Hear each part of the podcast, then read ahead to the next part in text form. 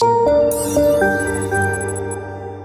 каких условиях и как появились жилища, большой-большой вопрос. С одной стороны, мы знаем, что разные приматы иногда делают ну, какие-то более-менее гнезда.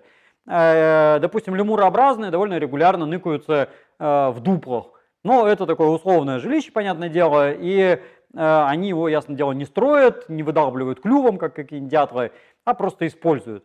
Ближе к нам человекообразные, те же гориллы и шимпанзе, строят гнезда каждую ночь заново, причем они не используют никогда старые, из прутьев и веток свинчивают ну, такую лежанку, конечно, гнездо, это, ну, птицы смеяться будут, ну, в общем, некая куча хвороста, да, в котором можно лечь. А, недавние, кстати, исследования показали э, замечательную особенность, что самцы строят обычно гораздо ниже, и, скажем, самцы горилл чаще строят именно на земле. Э, может быть, в немалой степени потому, что они просто тяжелые, если они будут строить высоко, они будут падать оттуда чаще, и это будет неприятно. Ну, когда зверюшка весит там килограмм 100, допустим, грохнуться с трехметровой высоты нехорошо. А шимпанзе, особенно самки шимпанзе, строят гораздо выше. Э, зачем вообще эти самые гнезда нужны человекообразным обезьянам? Не вполне очевидно, потому что тепла они никакого не дают. Ну и в тропическом дождевом лесу, в принципе, это и не особо надо. Защиты тоже никакой не дают, потому что если уж какой-нибудь там леопард придет, то он из гнезда выковыряет без проблем. Э, но вот некий уют хочется, и может быть мягкость просто на самом деле, потому что одно дело спать на земле, ну и сыро, холодно и жестко, на ветке опять же жестко, а в гнездышке ну как-то уютнее. Э, может быть еще есть некоторый э, смысл такой санитарный, потому что паразиты, они иногда бывают убегают в это гнездо, а зверюшка коварно уходит из этого гнезда, и все-таки там минус сколько-то блох, это все равно приятно. И что характерно, старые они никогда не возвращаются. А то, что все эти блохи убегают в эти гнезда, это просто наблюдаемый факт, потому что э, паразитов человекообразных обезьян часто как раз и исследуют по вот этим самым гнездам. Э, но э, это все такой примитив. Вили ли такие гнезда наши предки австралопитеки, мы не знаем потому что, ясно, они не сохраняются ни в каком виде. Ну, если такая находка будет, это будет мировая сенсация. Но э, переломы на скелетах некоторых австралопитеков, той же самой, например, Люси или Бигмена из Каданууму, э, показывают, что периодически они падали, по крайней мере, с деревьев. Стало быть, они по этим деревьям лазали. Э, и, может быть, они как раз падали во сне. Ну, потому что в здравом уме твердой памяти наверное, все-таки они бы меньше падали. Хотя тут много превходящих, понятно, что они могли испугаться, потерять равновесие, там миллион причин есть, почему можно грохнуться с дерева. Но, может быть, они иногда падали как раз из этих самых гнезд, что мы наблюдаем просто среди современных шимпанзе. Но что там было, мы не знаем. А первые следы каких-то вот более-менее вот места обитаний, стоянок и жилищ обнаруживаются со времени э, Homo habilis, людей умелых которые стали делать орудия труда, охотятся на антилоп, и э, вот мы уже археологически видим эти самые, как бы условно говоря, стоянки. Ну, правда, стоянки это слово для хабелесов такое с натяжкой применимое, потому что они не задерживались подолгу на одном месте. То есть это пришли люди, нашли, допустим, э, завязшего в болоте какого-нибудь слона, слон, слона или там какого-нибудь динотерия, или бегемота, как в Колбифора, сели прямо на этого же слона, начикали э, из какого-нибудь местного камня, э, ну или там принеся булыжники, чопперов, э, нарезали мясо, съели, пошли дальше. Вот как бы стоянка, э, ну такое местонахождение скорее. Э, и ко времени примерно миллион семьсот тысяч лет назад в Алдувае относятся следы, может быть, первого жилища.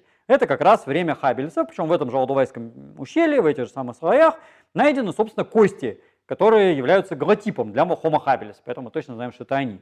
Это самое первое жилище, э, представляет собой круг из камней, э, довольно крупных по краю, маленьких внутри, и при этом концентрация орудий и всяких там э, артефактов внутри круга больше, чем снаружи от этого круга.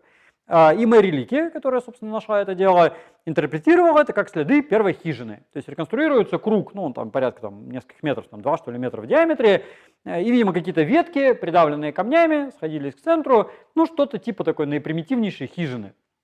Правда, естественно, тут же появились скептики, которые стали предполагать, что Может быть, это вовсе даже и не хижина, а может быть, это, например, э, стояло дерево, и было извержение вулкана, и лава текла, а обтекало это самое дерево, э, и натащило с собой этих самых камней. Дерево сгорело в огне, и на место вот этого сгоревшего пня навалились эти самые камни.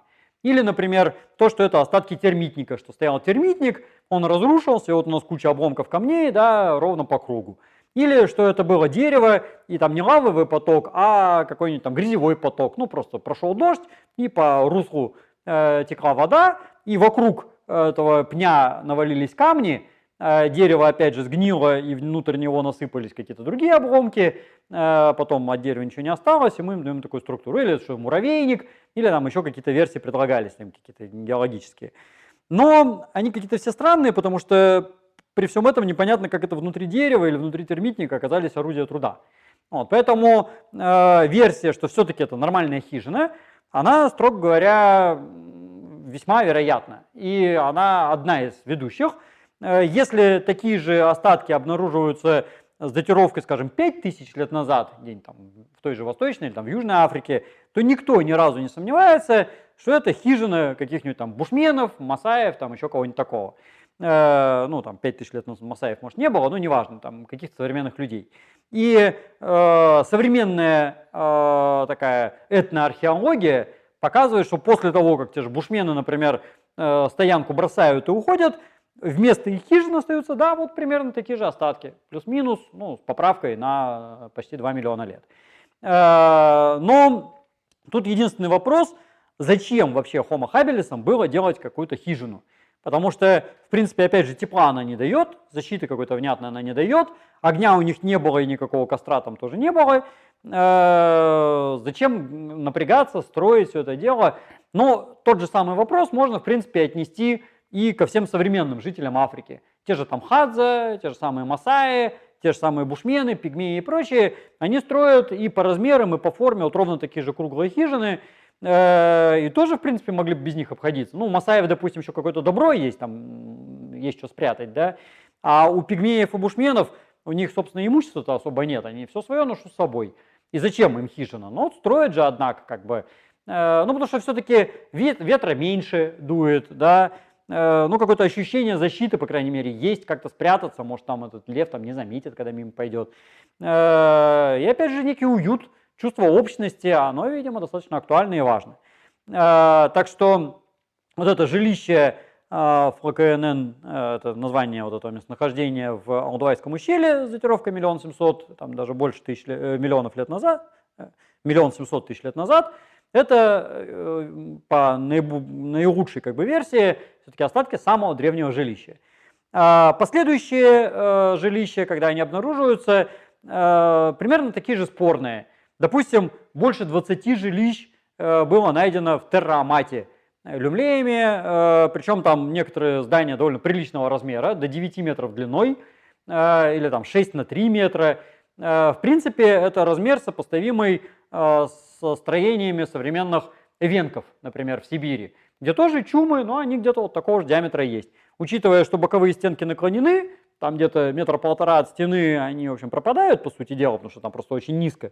А центральная часть, если там еще костер развести, а в терромате там есть костры в середине, э, и тоже от костра некоторое расстояние, ну там просто слишком горячо, да, и там надо где-то хворост хранить и так далее. Ну, получается вот вполне как бы в самый раз. И в терромате есть э, следы от э, столбов, э, ямки, забитые углем, э, расположенные рядами, э, причем как по периметру, и еще по периметру лежат здоровенные камни, которые, видимо, придавливали стены, так и по центру ряд столбов. То есть это уже не просто сходящиеся кверху ветки, а это э, довольно здоровенные жерди э, приличной длины, там по несколько метров, э, опирающиеся на какой-то, видимо, конек, который сам по себе держится на опорных столбах. То есть это уже такая довольно приличная конструкция, которую надо э, придумать для начала, да, как-то соорудить, причем не в один прием, ясное дело. Э, все эти элементы наверняка как-то связываются между собой, и многие считают, что это слишком круто для людей того времени. Ну а это время, это где-то 400 тысяч лет назад в Террамате, то есть это время Homo гейдельбергенсисов, людей гейдельбергских, которые предки, по сути дела, неандертальцев.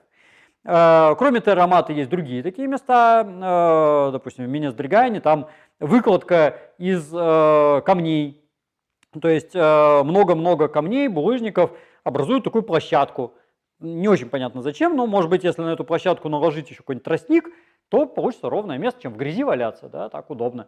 И вот такого рода иногда ветровые заслоны, допустим, в лазарете, Э, есть такая пещера, э, грот э, Лазаре, и там перед входом в пещеру выложена стеночка. Правда, когда это сооружение в пещере, всегда есть некоторые сомнения, когда это было создано.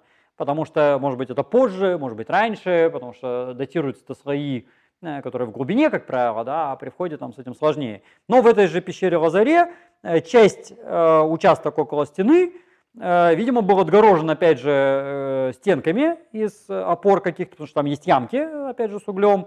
И вот пространство между каменной стеной и вот этой вот стенкой покрыто э, толстой, темной, гумусированной э, почвой, ну, такой слой, который, видимо, представляет собой перегнившие э, шкуры.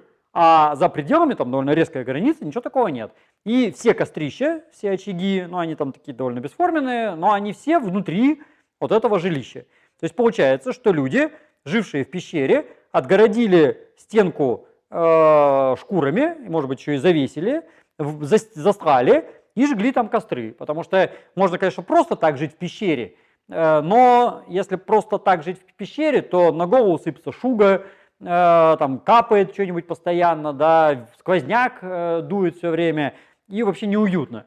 Любой, кто был в пещерах, маломальски продолжительное время знает, что довольно быстро там просто становится неприятно, холодно, там все время какая-то близкая к нулю температура, даже если это какие-то тропические места. Ну или наоборот, слишком жаркое бывает, если это какие-то там жуткие тропики, экватор.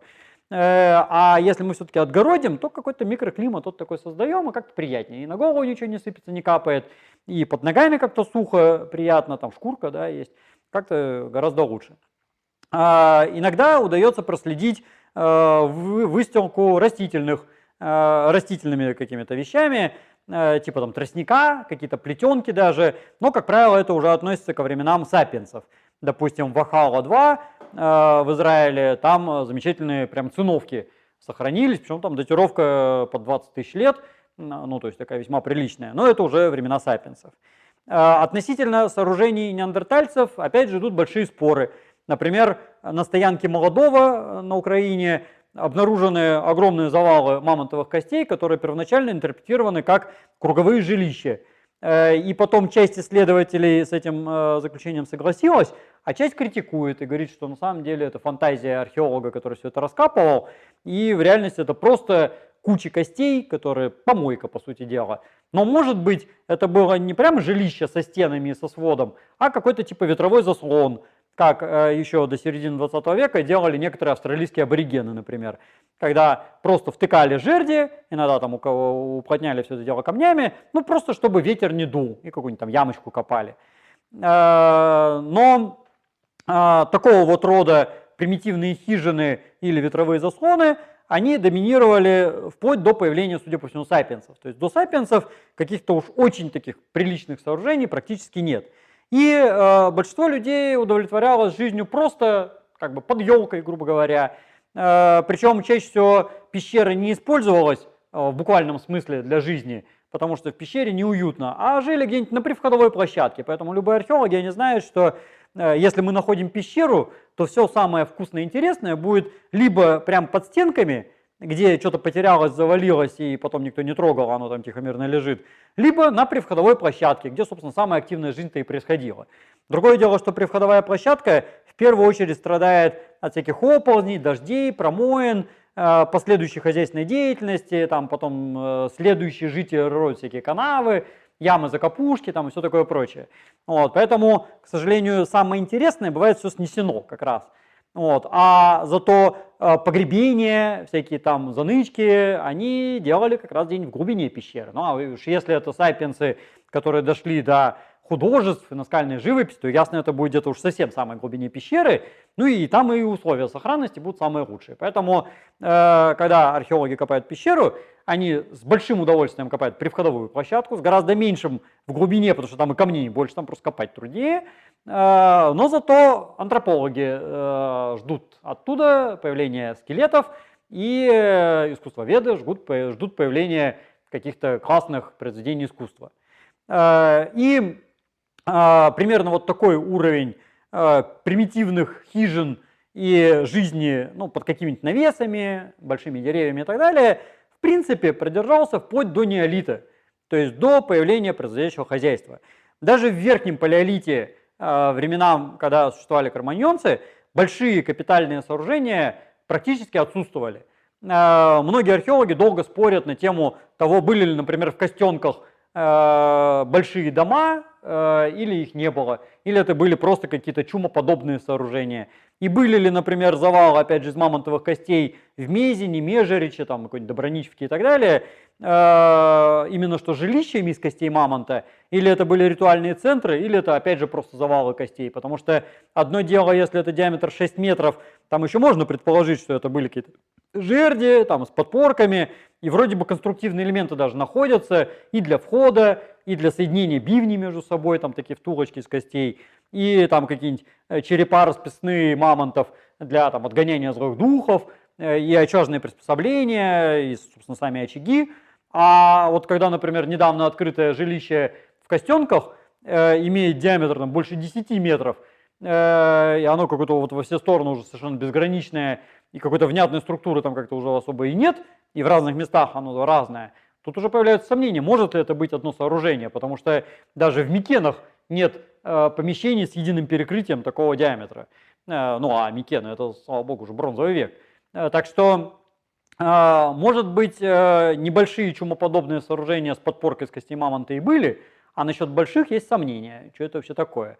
И тут есть много разных догадок. Но в некоторых случаях все-таки такие вот чумоподобные сооружения есть, например, в Мальте, там вполне себе такой чум, там в Бурете, там еще в разных местах. Но такие же, в принципе, мы видим у современных охотников-собирателей. Тех же венков до недавнего времени, а где-то и сейчас, наверное, они что-то подобное строят. Э, в Африке в той же самой, в Австралии, в Южной Америке.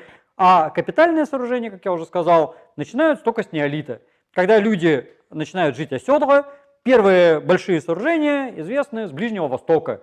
Это так называемая Иерихонская башня, которая 10 тысяч лет примерно, э, и которая довольно основательная, большая такая но э, непонятного совершенно назначения, честно говоря. И натуфийские э, домики, э, ну тоже такие хижиноподобные, хранилища для зерна с датировками где-то от 15 и позже тысяч лет.